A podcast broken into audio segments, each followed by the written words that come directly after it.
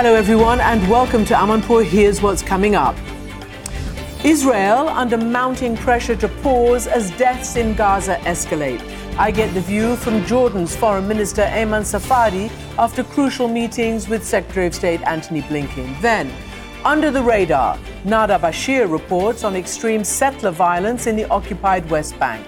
Also ahead, a former IDF soldier brings us his eyewitness account about how the last Gaza invasion changed him forever.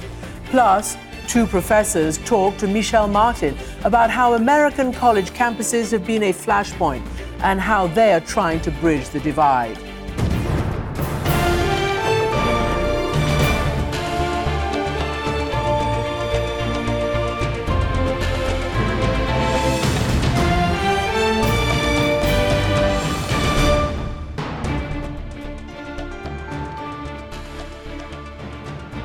Welcome to the program, everyone. I'm Christiane Amanpour in London. Israel comes under mounting pressure to pause as the death toll in Gaza passes 10,000, nearly half of them children, according to the Hamas run health officials there. But not even Israel's staunchest ally seems able to convince them of that humanitarian track. President Biden spoke with Prime Minister Netanyahu by phone today. This after the U.S. Secretary of State Antony Blinken spent the weekend crisscrossing the region for urgent talks in Tel Aviv, Jordan, the West Bank, and Iraq. He concluded today in Turkey. We know the, the deep concern here for the terrible toll that Gaza is taking on uh, Palestinians, on men, women, and children in Gaza, innocent civilians a concern that we share and that we're working on every single day. Uh, we've uh, engaged the Israelis on steps that they can take to minimize civilian casualties. Israeli officials are rejecting any pause, much less a ceasefire, saying that that would only benefit Hamas after the slaughter of 1,400, mostly civilians, 14 weeks, four weeks ago. Listen to this from Israel's ambassador to the United Nations there is no humanitarian crisis in Gaza. In coordination with the US and the UN, we allowed the number of trucks uh, entering Gaza now with food and medicines to reach almost 100 trucks uh, every day. So we don't see the need for humanitarian pauses right now because it will only enable Hamas to rearm and regroup and prevent us from uh, achieving our goal to destroy Hamas's terrorist capabilities. So, how is that being received around the world, especially in Arab capitals and on the streets? Jordan's Foreign Minister Ayman Safadi met Blinken this weekend, and now he's with King Abdullah at EU headquarters, trying to press for getting more aid into Gaza. Jordan says it's delivering aid itself now. Its Air Force dropped medical aid into Gaza, into a hospital early this morning. Foreign Minister, welcome back to our program. Um, can I first start by asking you? It must have taken some coordination and quite a deliberate stance to start airdropping into Gaza. Is this a one off or are you going to continue to do it? Well, it, it did take some uh, coordination, Christiane, and uh, uh, we dropped uh, uh, essential supplies to a field hospital that we've had in Gaza since 2009.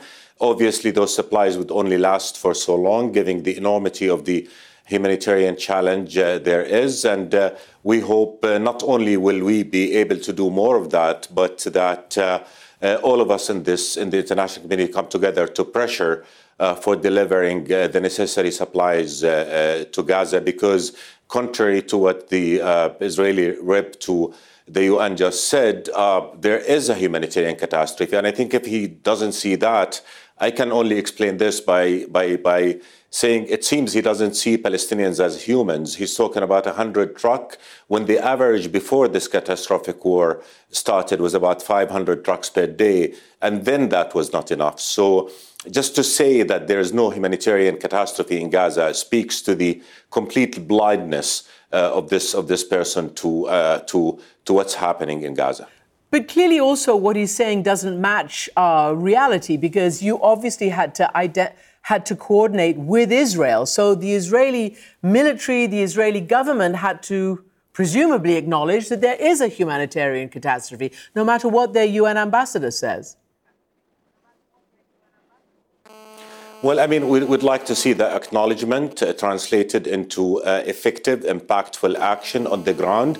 Uh, people are dying from the Israeli bombs, but they're also dying from the, the lack of water, the lack of uh, uh, medicine, uh, the very, very dangerous situation at hospitals where a lot of them are simply not functioning beyond the basic, basic essential.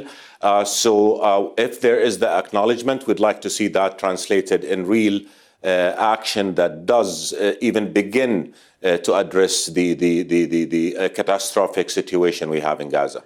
Foreign Minister, you're with King Abdullah in EU headquarters. What have you managed to extract for, from them in terms of stronger humanitarian deliveries? T- tell me what what the mission is for, for Jordan there in Brussels right now?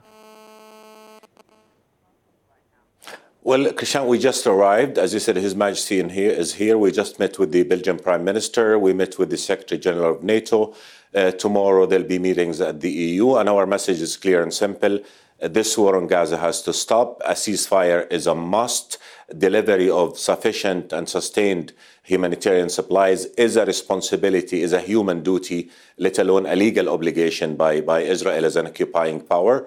Uh, so this is the message on which we're working, and, and obviously trying to put things in context as to why we are here, and, and that the only way out of this uh, nightmare, this catastrophe, is for the war to stop and uh, uh, the needs of, of Gazans who are who've been suffering even before this war started be addressed, and then we all look at how we can uh, get to a, a, a, situation where what happened happened never happens again, and that can only happen through a, a, peace plan that would fulfill the rights of the Palestinians to freedom and will address uh, the Israeli uh, concerns as well. I'm going to get to the peace plan in a moment, but first, um, obviously, Jordan uh, is one of the first two countries, two Arab countries, neighbors, to make. Uh, you know, peace with Israel goes all the way back to the mid 90s.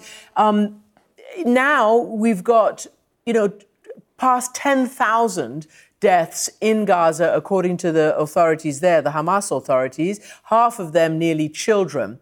President Biden has spoken to Prime Minister Netanyahu. Blinken has been uh, talking to Prime Minister Netanyahu and Herzog over the weekend.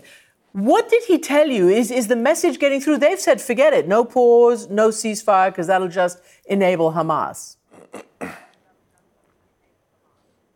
Well, I mean, obviously, all of us are trying to uh, to end this sanity, but uh, you know, sadly, tragically, this Israeli government is not listening. It does believe that it has the right to go and destroy all of Gaza. We saw an Israeli minister yesterday, a sitting minister, a minister of culture, uh, uh calling for nuking Gaza and therefore uh, destroying Gaza in its entirety. And and this really is reflective of what we've seen, not just now, uh, Krishan, but over the years. Israel acted on the assumption that it can ignore that there is something called the Palestinian issue, that it can parachute over the Palestinian issue and make regional peace. And, and, and, and uh, this war, shockingly, tragically, sadly, with all the casualties it has, it has, it has brought, is saying that this assumption is, is, is simply illogical. It will not, it will not fly. Mm-hmm. Uh, so uh, basically, Israel is saying no, and it will have to shoulder the responsibility of its actions. Uh, it is committing war crimes in Gaza. It is creating a sea of hatred that will define generations to come. And yes, we did have a peace treaty with Israel because our commitment to peace has always been unwavering, because we always believe that peace is the only way to guarantee the security of Palestinians and Israelis and allow this region to break away from this vicious cycle of violence of wars. Uh, but what Israel is doing is creating that much of hatred, which, to be honest, given where uh, public opinion is right now, will be a document that will be collecting dust. Uh, dust. I mean, uh, do you foresee any real uh, work now towards what we all wanted uh, to work for regional cooperation, for regional integration? Uh, how could you convince people who are boiling right now that a country that is killing innocent civilians, destroying hospitals, and is denying the humanity of Palestinians, violating every tenet of international law, wants peace. Uh, it, it is just Israel is putting us all in the spot which we never wanted to be, which radicals want us to be in, and it's just acting uh, driven by what seems to be rage. Not if, if it's not listening to its friends, mm-hmm. uh, its allies, the U.S. and Europe. Uh, that just says something about about how uh, blind they are to the ugly reality that they're creating. So, first about the uh, heritage minister who talked about nuking Gaza. Uh, the government did disavow that. He has been suspended.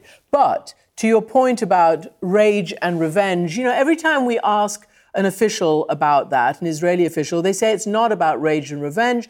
It's about making sure that those who slaughtered 1,400 uh, civilians mostly will never have the capacity to threaten Israel again. Do you get that? Uh, honestly, we don't get that. I mean, we all understand the enormity, the pain inflicted on Israel on October 7. We condemn that. We will never accept the killing of civilians. But uh, killing 10,000 Palestinians, uh, uh, displacing 1.4 million, denying people even their basic right to a drop of water or, or to a pill of, of painkiller, that is not going to uh, uh, guarantee security for Israel. Hamas is, is fighters, but Hamas is also an idea that was born in the conditions of misery that the occupation uh, and the failure by the whole international community to solve this crisis have put us on. So uh, the only path uh, to guaranteeing the security of all, which we want, which we've worked for decades for, is to find a just peace that will fulfill the legitimate rights of Palestinians and address the legitimate concerns of, of Israel.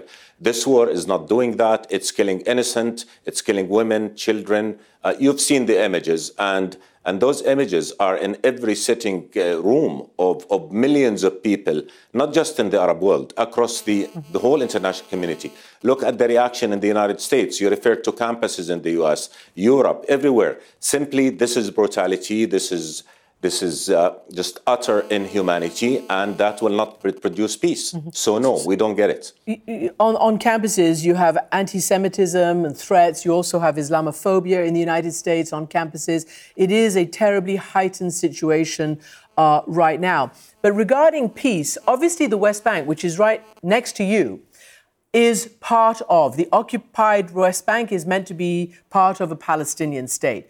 Right now, there are two things happening settlers and soldiers are uh, basically, you know, there's 150 Palestinians dead, according to authorities on the West Bank, and they're being moved away from their land in, in some instances, several hundred. Do you think that there is a deliberate plan, as many people do believe, that the settlers who are in charge, essentially, of the government are wanting to, under this cover, you know, create their own ideological end, to have the West Bank for themselves. Do you believe that's the case, or is it just the fallout from this terrible war that's going on?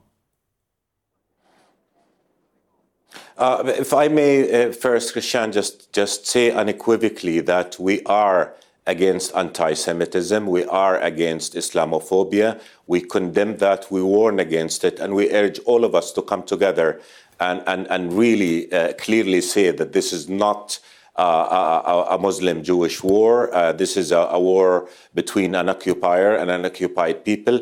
So I just want to make clear that we have been warning against this culture of hate. We condemn anti Semitism as much as we condemn Islamophobia. That said, uh, going to the West Bank, uh, even before this, uh, vicious cycle of, of, of, of, violence and war started.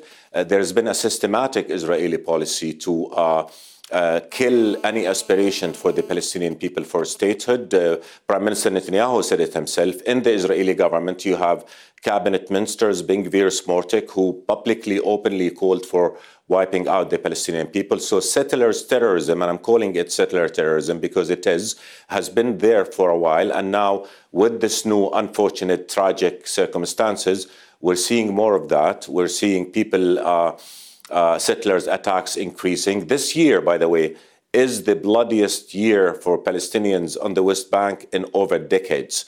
Uh, uh, and, and, this speaks again to the complete absence of political horizons and to the unleashing uh, of, of, settlers by uh, cabinet members who speak that rhetoric of hate, who's just fueling those, those kind of movement. If you look at facts on the ground, there's been over 90,000 new settlers coming to the West Bank since 2019. Uh, area, area, C has been has been completely also uh, being uh, uh, incrementally t- taken away from the Palestinians. Uh, settler expansion is continuing. The, the number of settlement ex- expansion or the amount of settlement expansion we've seen in the past few years is unprecedented for decades. Confiscation of land is the same. Encroachment on the holy sites are the same. So uh, I think there is uh, a group within uh, Israel, uh, uh, the radicals, the, the religious Zionists, who are pushing for confrontation.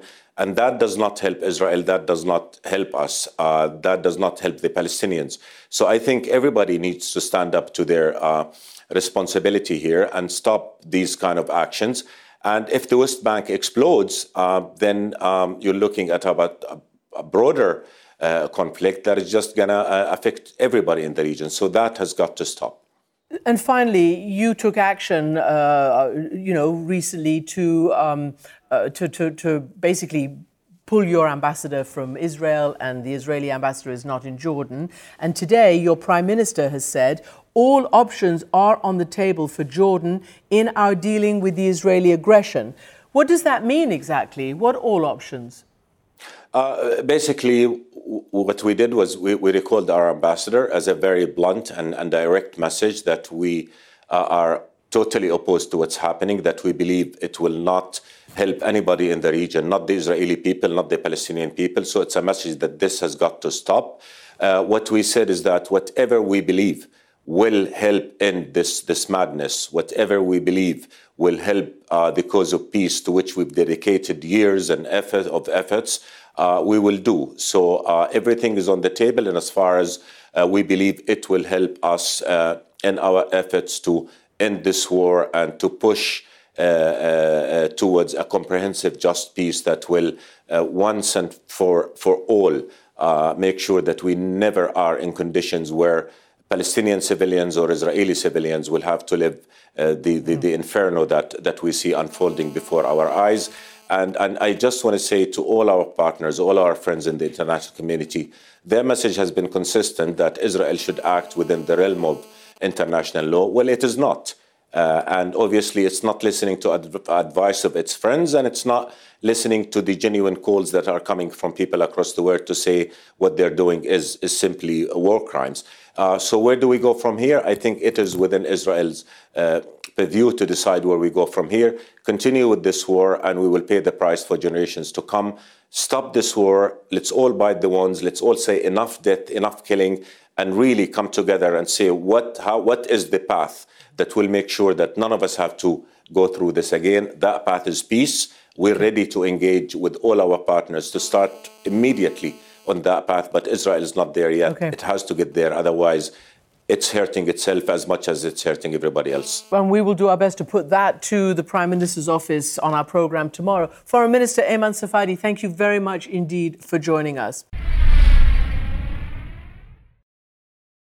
I'm Dr. Sanjay Gupta, CNN's chief medical correspondent. This week on Chasing Life, I'm a health reporter and have been for 15 years. And even I feel overwhelmed by some of the things I read about the stuff we're eating. My colleague Meg Terrell wanted to take a deep dive into something you've probably heard a lot about recently ultra processed foods. There is a lot to learn there, some fascinating stuff, and some of it is probably going to change the way you shop.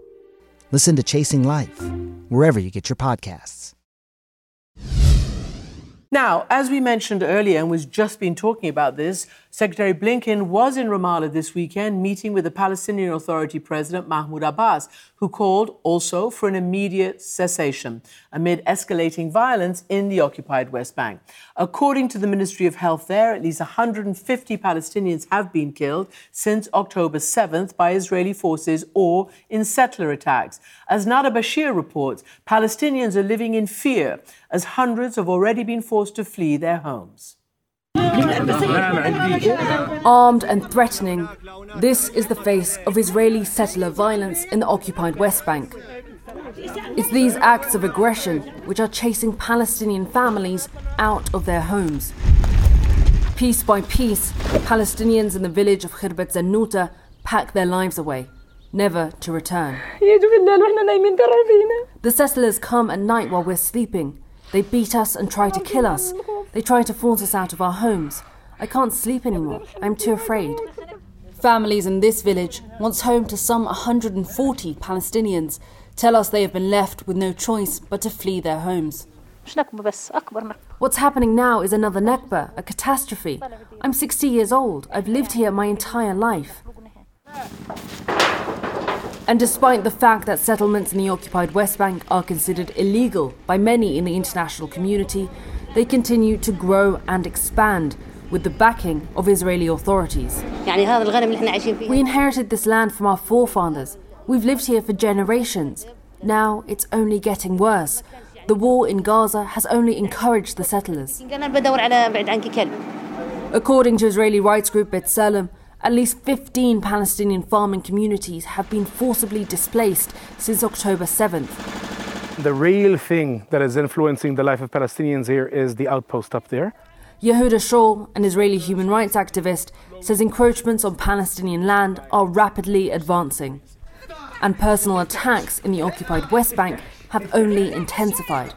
The next stage is not only attacking Palestinians when they're out in the field, going into the communities, into the homes, burning houses, slashing water tanks, beating up people, threatening women, children, elderly. And the result of it is what you see in front of your eyes people leaving. Entire communities packing up and leaving. Settlers are taking advantage that all eyes are in Gaza to accelerate their violence because there is no protection from the Israeli army, there is no protection from the Israeli police. In many cases, the Israeli army is accompanying the settlers, and in many cases, the settlers are the army. In the nearby village of Atuba, a remote Palestinian community, Israel's military keeps a watchful eye IDF soldiers never too far away. Yes, you need to go. You need to go. Why? Because you're in the fire uh, field. You Sorry? need to go. You need to go. Why? Right now. Why are we not allowed to film? This village knows the price of settler violence all too well. Palestinians here say their attacks are edging closer each night. They come and threaten us, saying we have to leave or they will be back to target us. They're all armed. They never come here without weapons. In the last week alone, residents here say Israeli settlers have slashed this village's water tanks and cut through local power lines. An effort, NGO workers say, to pressure Palestinian families to leave the area. What we're seeing now is that under the cloak of the war that's happening now, the settler activity is settler violence has uh, increased tremendously over the last few weeks. This crisis is not new to the Palestinian people, but it's a crisis that is deepening. Israel's bombardment of the Gaza Strip said to be emboldening violent settlers. Across the southern Hebron hills, there are now fears that smaller, more remote Palestinian villages could be next. But for Palestinians in Khirbet Zanuta, it is already too late. Nada Bashir reporting there from the occupied West Bank. Israel has vowed to eliminate Hamas, but can that be done militarily? My next guest, former IDF soldier Benzi Sanders, was deployed into Gaza during the 2014 war and at the time was full of certainty about his mission. But now he says the idea that Hamas can be militarily eliminated was a lie then and now. And Sanders has become a peace activist. He's joining us now from Jerusalem. Welcome to the program. You've been listening to some of the reporting just, just airing just before you, and you're obviously seeing everything that's going on uh, around you. Tell me first what has been going through your head and your heart since October 7th?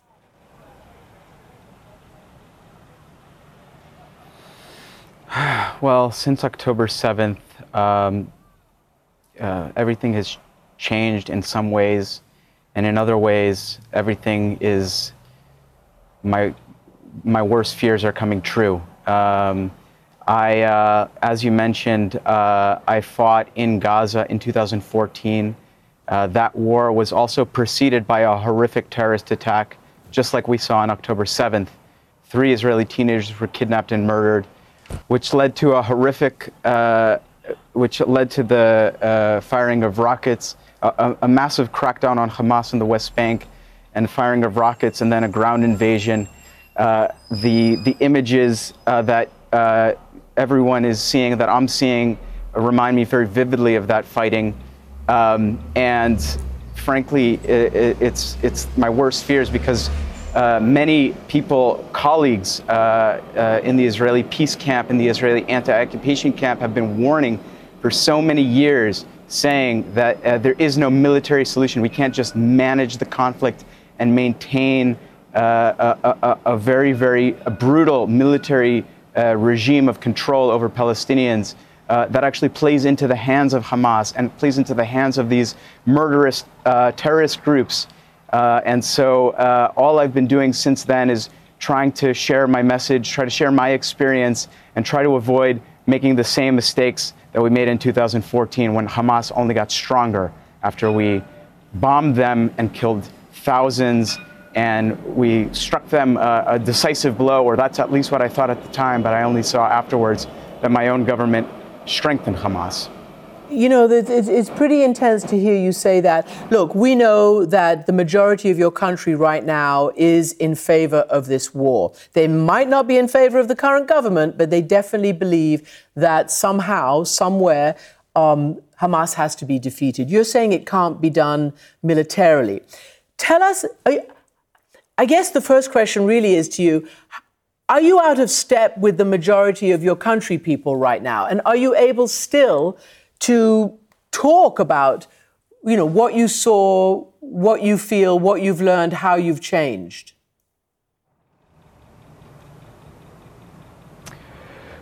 Yeah, well, I'll add. You know, I'm not a I'm not a pacifist. I believe that Israel has the responsibility to defend itself against Hamas, and of course, uh, that includes military uh, actions. But I think that right now in Israeli society, there's a debate going on as to whether this war that we're fighting should be against Hamas or it should it be against the Palestinian people.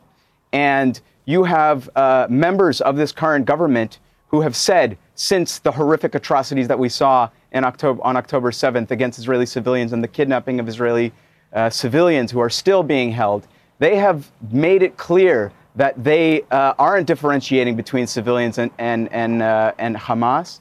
Uh, even Last night, a senior member of the coalition, sorry, on Saturday night, senior member of the coalition, of the, a member of the cabinet, Bezalel Smotrich, the finance minister, and the minister overseeing uh, the West Bank in the Ministry of Defense, said that he doesn't really see a big difference between the Palestinian Authority and Hamas. The Arabs are the same Arabs. So there are many Israelis who disagree with that, and there are many Israelis who are questioning the assumptions uh, and, and questioning the lies that they've been told for so many years. And maybe it is a majority who has uh, believed the lies that our government has told us. Uh, but um, uh, you know, I think that this is an opportunity for for uh, partners uh, of mine in the Israeli peace camp. I saw many of my. Yes, Benzi, your line has dropped. We're going to redial you, and we're going to bring you back.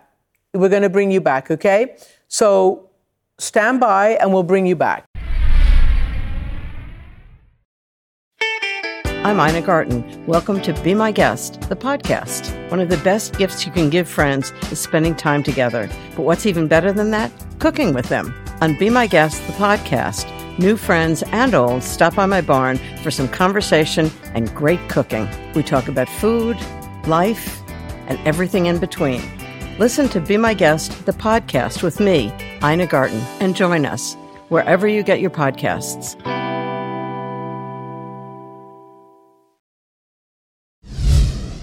As we mentioned earlier, tension and division mount in most corners of the world over this. University campuses in the US have become one of the focal points, from Ivy Leagues to public schools and colleges.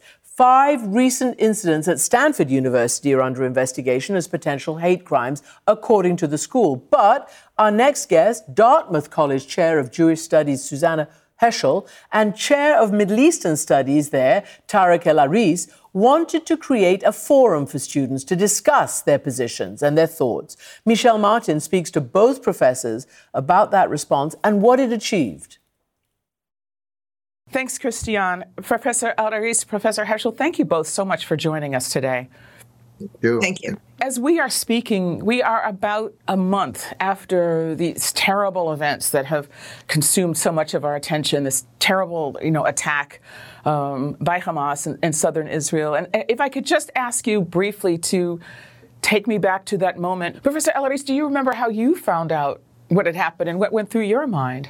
Well, I was I was in Cairo when mm. this happened, and I was following as the events unfold on the Arabic channels and so on. And and I, you know, I mean, I'm originally from Lebanon, but I also mm. lived in New York on 9/11. I mean, it was one of those moments where I felt this is really horrible, horrible event. I immediately got on the phone with, uh, you know, with Professor Heschel, and we said, mm. this is really, this is not just any other attack or, you know, um, another episode that that we see a lot of. This is something that is going to open a, a portal into a form of violence that that we we're not we haven't seen like this. And immediately we talked and said, okay, we need to create a forum for this. We need to create a space where people can come and and and talk about this and engage with this and think about this. This is gonna you know capture people's minds. I mean this is gonna really make people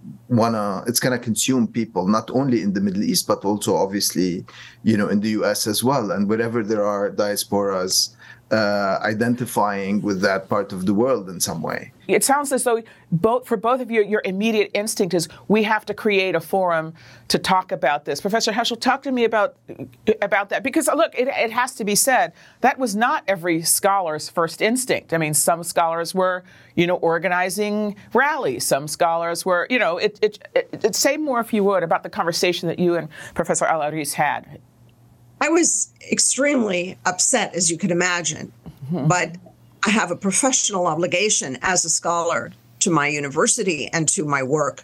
And so we spoke on the phone. We decided we would have two academic forums at the Dartmouth College campus and set those up. The, I was one of them, and the others were uh, three other scholars who are teaching in Middle Eastern studies.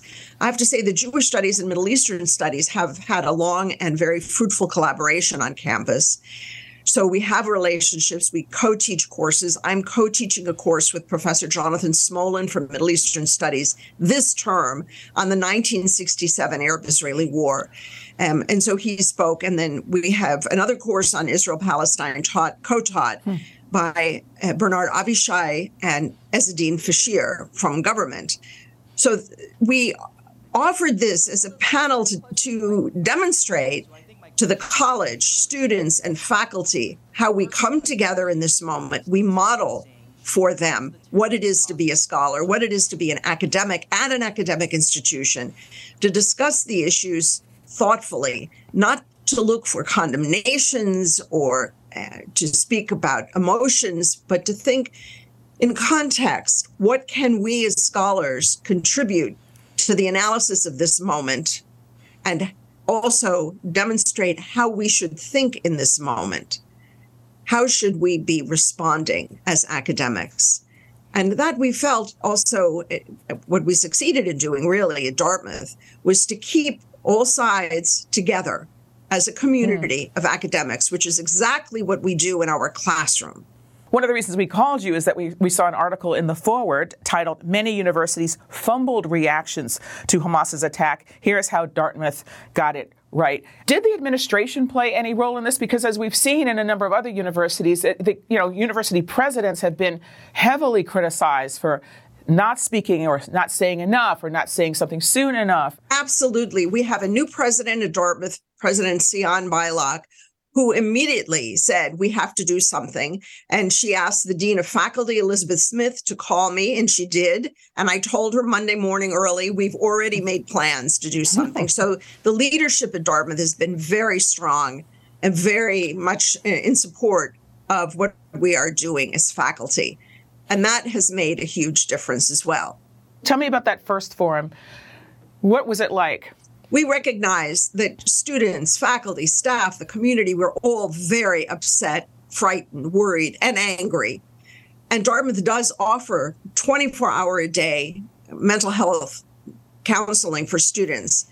for example, and we emphasize that. We also have chaplains to speak to students and to faculty. And that's also important. But our job at these forums was to come together as academics to demonstrate what we do in our classrooms. When we co teach a course, Professor El-Ariss and I co teach a course called Arabs, Jews, and Modernity.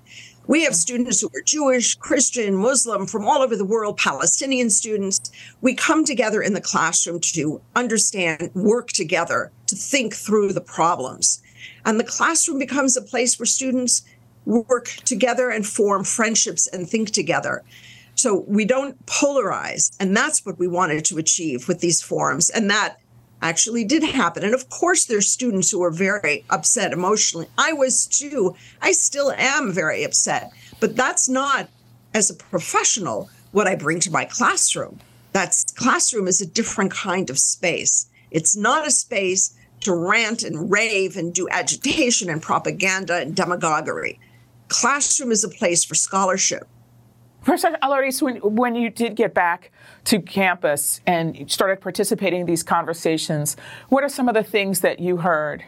The students started coming to my office, and, and I opened my office to them to hear what they're feeling, what they're thinking, and, and to support them and to be there with them. And also, as Professor Heschel mentioned, we have students from different, you know, backgrounds and different political, you know, v- you know, views, positions that are in our classes. And they come to our classes because they feel like we are able to maintain a conversation where their views are respected and also we're not imposing any of our views on them and we we mm-hmm. try to encourage them to ha- to form their own perspective when they look at how Jews and Arabs work together throughout mm-hmm. the 19th century and in the Middle East and other part of the mm-hmm. world how they defended each other's causes i mean it's a history of common struggle as well sometimes in relation to you know European colonialism or various forms of biases so we, we we also in our work try to present a different kind of history of, of, of living together that the, and students come to this from you know jewish students palestinian students and they know each other and they come with us on our study abroad. they there is mm-hmm. a connection between them so when these things happen they are still talking and this is important i ask the students are you still you know, how so and so? You know, I'm asking a Jewish student about how a Palestinian student is doing, you know, and vice versa. And I think it's important that we play that role, that we you know engage intellectually exp- explain the complexity of of histories and and conflicts but at the same time to maintain a community of care we are here to support them we are here to listen to them and we want them to support each other as well one of the things you know you hear from students who are muslim or palestinian or arab you know or all three is that they they feel that they have been silenced they feel that they can't express their you know legitimate you know fear anger concerned. I mean, on the one hand, you have the Jewish students who are deeply afraid and legitimately so. And then you also have Arab and Palestinian and Muslim students who are deeply afraid for different reasons. And I and I can imagine where they might look to you to be a spokesman for them. And I'm just interested in your take on all this. Absolutely, absolutely. And I engage them and we create forums for them also to go to the students in their own comfortable safe spaces so that people can come and talk to them and ask them and see how not only what they think but also how they feel. So we're very mm-hmm. very you know very much doing this. But i think also there is a frustration. It's understandable that there is frustration that the political resolution of this conflict has not happened. The emphasis has been on like security measures and containment and management rather than a real political solution. And i think it's important for us also as academics we understand the frustration that the political solution through talks you know historically has has fumbled. But also we need to what else do we have? I mean for us other than conversation other than engagement other than engaging the other and trying to show the other side your perspective and do it in a way that brings them in rather than alienate them at the outset. Has anybody criticized you for not being angry enough Professor El-Ariss, I'm, I'm just curious if anybody has criticized you for not being outraged enough. I mean, I, I I I lived 15 years in a in a civil war situation under all kinds of bombs, and and and it took me a long time to to deal with that and and deal with the anger but also to transform the anger into something more constructive. And but i also see the frustration in the students who mm-hmm. feel like they want to do something and they can't do anything. And they feel but it is also like there is a culture out there that's expecting students at, at the university freshmen and so on to somehow have the power to change a human rights mm-hmm. situation or to intervene in a political situation. And that's not fair. That's a huge burden on that student, and that's crushing in some way. And part of what we have to do, I want to, on the one hand, alleviate that burden to act, and also and say, I I understand the frustration, and and uh, but mm-hmm. also I need to calm them down, make them listen, and also try to explain to them a larger picture and, and bring them into a larger picture and then bring them also to talk about people who feel that burden on the other side or from the other perspective. And if we cut those ties, if we create those walls that separate, say, okay, I won't talk to the other camp because mm-hmm. this is what I believe and it is absolute, then where do we go from here? I mean, will we still have education the way we understand mm-hmm. it? I mean, this is how I'm trained as, as a humanist, as someone who's invested in, in talking to the other person. I mean, I cannot just simply say, I won't talk, this is my view, and that's it, take it or leave it. I will do anything to, to achieve my views. This is not also, this is not my, my mission as an educator. Mm. Professor Heschel, I just want to ask you the same thing. I mean, do, do people have any have, has anyone said this to you that you should be on this side or that you're not outraged enough? Have, has anyone said that to you? I'm sure people think it. Um, and I know that I have colleagues in, at other institutions who've said that a Jewish studies professor should represent the Jewish studies or the Jewish community, the Jewish Federation on campus, and so on. Uh, that's not the role of an academic. Um, I want my classroom to be a place where all students feel comfortable. People will sometimes ask me, Well, how many of your students are Jewish? And when I have a big class, I don't know. I don't know who's Jewish and who isn't. And why should I want to know that? We're here to study together. And I have students from all kind all parts of the world, students from China and Pakistan and Vietnam. And so, and they're interested. And I want them to come and feel perfectly comfortable and equal to every other student in the classroom one of the things I'm hearing from you is that several things came to play here. You had longstanding prior relationships of mutual respect. Okay, you had a history of not just working together, but uh, but being very clear about your role in a time of crisis. And you've also kind of have deep friendships among yourselves. And I'm just wondering, why is this so hard? Um, it just seems that a number of these sort of prominent universities that things seem to have kind of spun out of control. I mean, you have kids sending hate messages, you have kids tearing down posters of other people's, you know, p- posters amplifying the people who've been taken hostage. Why does it seem so hard in some of these places? Do you have a theory about that? Yes. Well, um, this is something we're going to be thinking about for a long time to come. Yeah. What brought us to this point?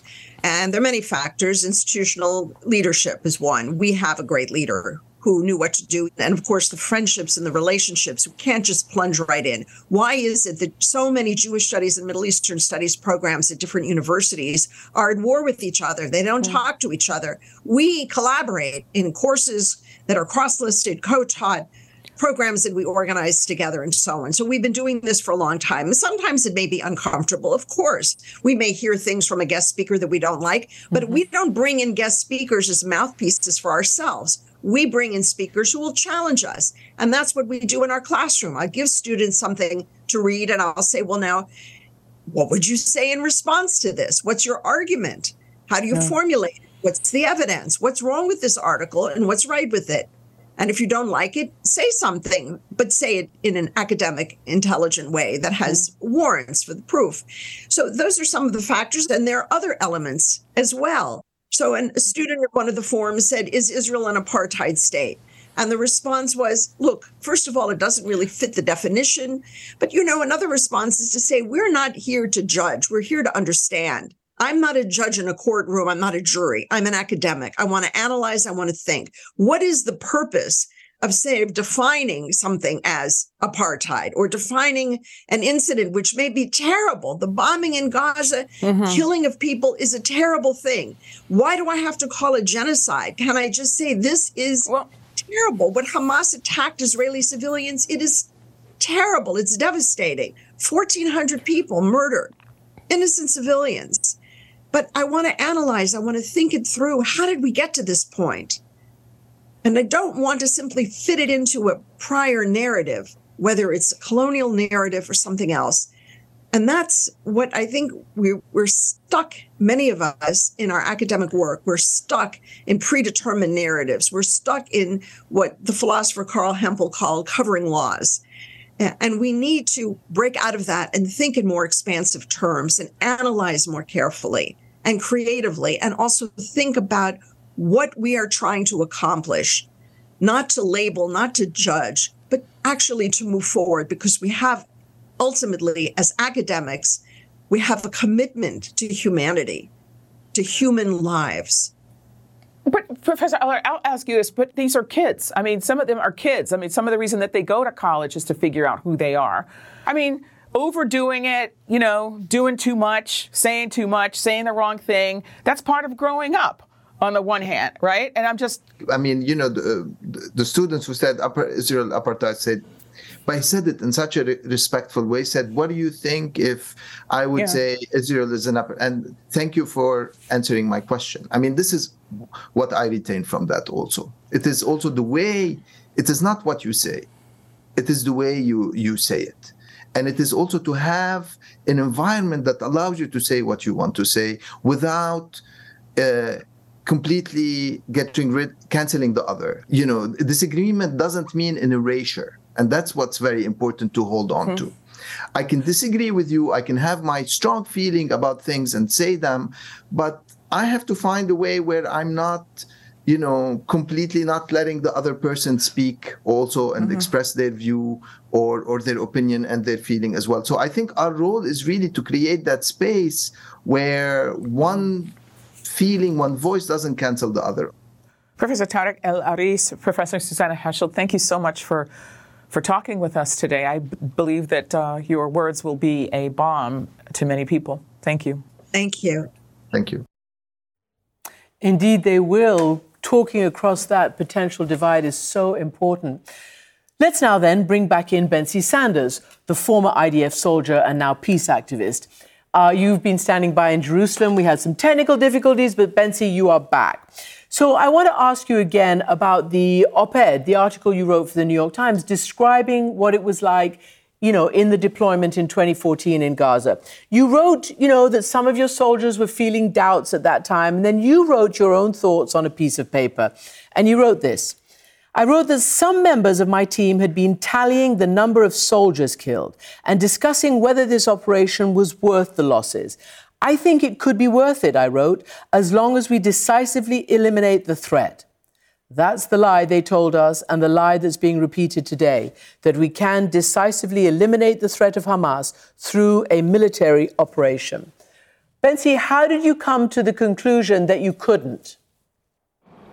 Well, um, you know, one of the voices uh, that I've listened to over the years and I've been convinced by is not just not just the voices of human rights activists, but also the voice of the former head of the Shin Bet, Ami Ayalon, uh, who's the top counterterrorism expert and, and uh, for four and a half years in the, in the country. And he said this openly. He said the only way to decisively defeat uh, uh, uh, the terrorism that Hamas represents is through creating an alternative and creating hope. Uh, and that means working towards a political solution.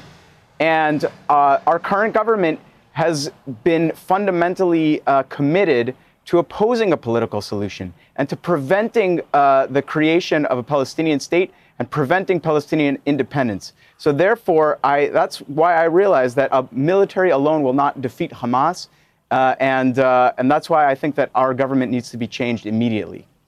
So let me ask you then as well, because you talk a, a lot in your op-ed about what you saw in Gaza in 2014. Tell me, because earlier you said you don't believe that the soldiers distinguish carefully enough between civilians and Hamas fighters. What did you yourself experience to make you say that? Well, uh, you know, uh, in the area that we went, uh, we were told that uh, all the civilians had fled, and that was true for the most part, but it wasn't entirely true. We did find civilians. Uh, there was an entire family in the second neighborhood that, that my unit t- took over. There was an entire family who stayed behind.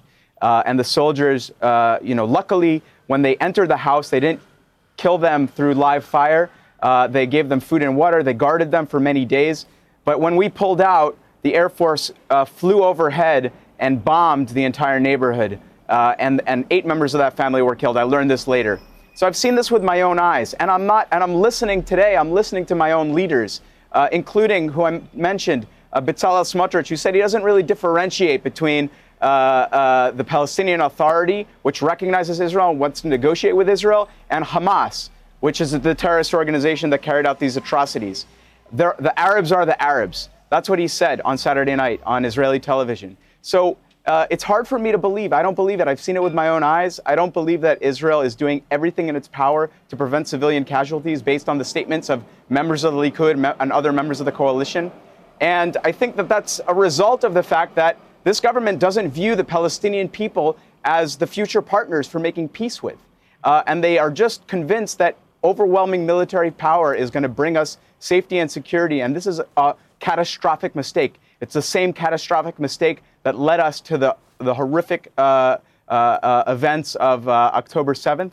And we absolutely need to change that. We need our, our, partners abroad. We need the U.S. government. Also, I'm an Israeli, uh, but I'm also an American. And I expect that the American government also not just pay lip service to the idea of uh, pursuing a political solution. You know, settlements are expanding at, a, at an incredible rate. Uh, settlers are illegally taking over land, not even according to international law, according to Israeli law. They're going out and they're shooting at uh, Palestinian civilians, and there's no, uh, with impunity, there's no real enforcement against them. Uh, and so uh, I think the, uh, our international partners and allies need to take a stance on the side of the Israelis who are demanding a political solution and are demanding differentiation and that the, our government uh, make sure not to uh, uh, harm and kill uh, innocent civilians. Um, Benzi, obviously, they tell us endlessly that they are doing their best. Uh, but you can see allies like the United States are getting increasingly worried, not to mention everybody on the ground, about the civilian toll. Um, there, is, there are stories, uh, a lot, about dissent being quashed in Israel. Are you not worried about what you're saying to me publicly now uh, being accused of siding with the enemy and the kind of things that are getting some Israelis in trouble? You know, uh, it's it's a risk that I have to take for the future of the the, the people in of Israel.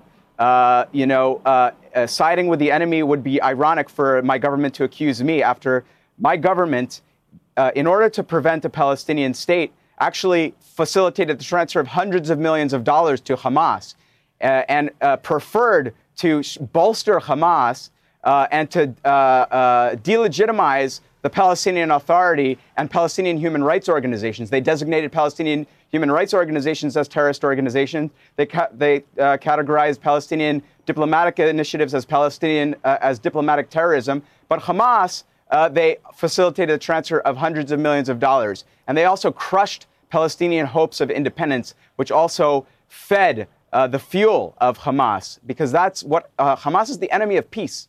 And uh, when our government uh, committed itself to preventing a peace process and preventing negotiations, they were actually helping Hamas.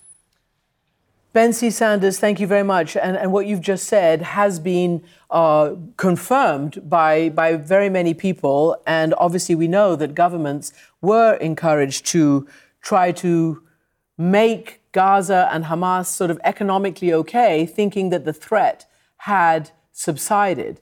But clearly, we know that it had not. Benzi Sanders, thank you very much indeed. And finally, tonight, we take a moment to remember the 36 journalists who've lost their lives since October 7th.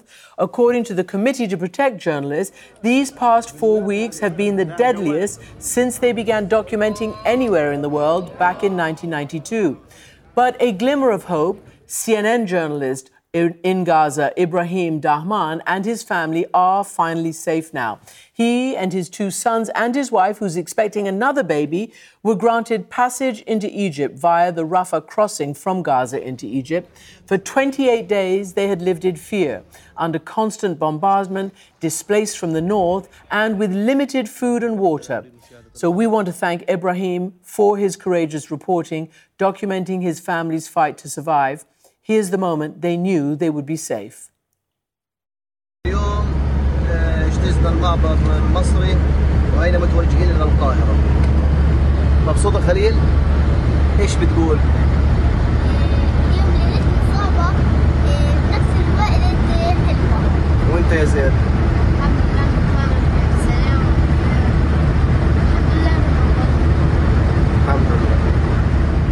So you can see the happy faces there. They have a reprieve. We want to thank all the journalists who are in Gaza for whatever organization telling the world what's going on. And it's not easy. And so we want to pay tribute to all journalists everywhere trying to tell the stories that we should all know. Now, a quick programming note. On Saturday, you can watch the brand new Amanpour Hour from 11 a.m. on America's East Coast, which is 5 p.m. in Central Europe. We'll bring context, conversation, and analysis of our world with newsmakers, cultural icons, and the very best of CNN reporting from the field. I'm also taking some of your questions about events that shape our future. So scan the QR code on your screen or email askamanpour at cnn.com. The Amanpour Hour airs Saturdays at 11 a.m. Eastern, 5 p.m. Central Europe only here on CNN. And that is it for now. Thank you for watching. Goodbye from London.